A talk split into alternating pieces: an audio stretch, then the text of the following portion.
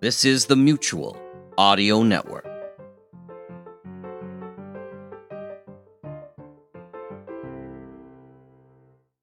It's Friday Follies on the Mutual Audio Network, starting with Bells in the Batfree. In our last exciting episode, as you recall, in the cheap and tawdry season ending cliffhanger, the Batfree building had been flipped over. Who has survived?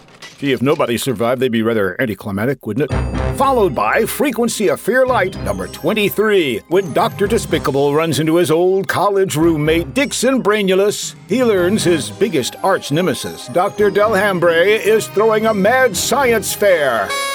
And Doc wasn't invited.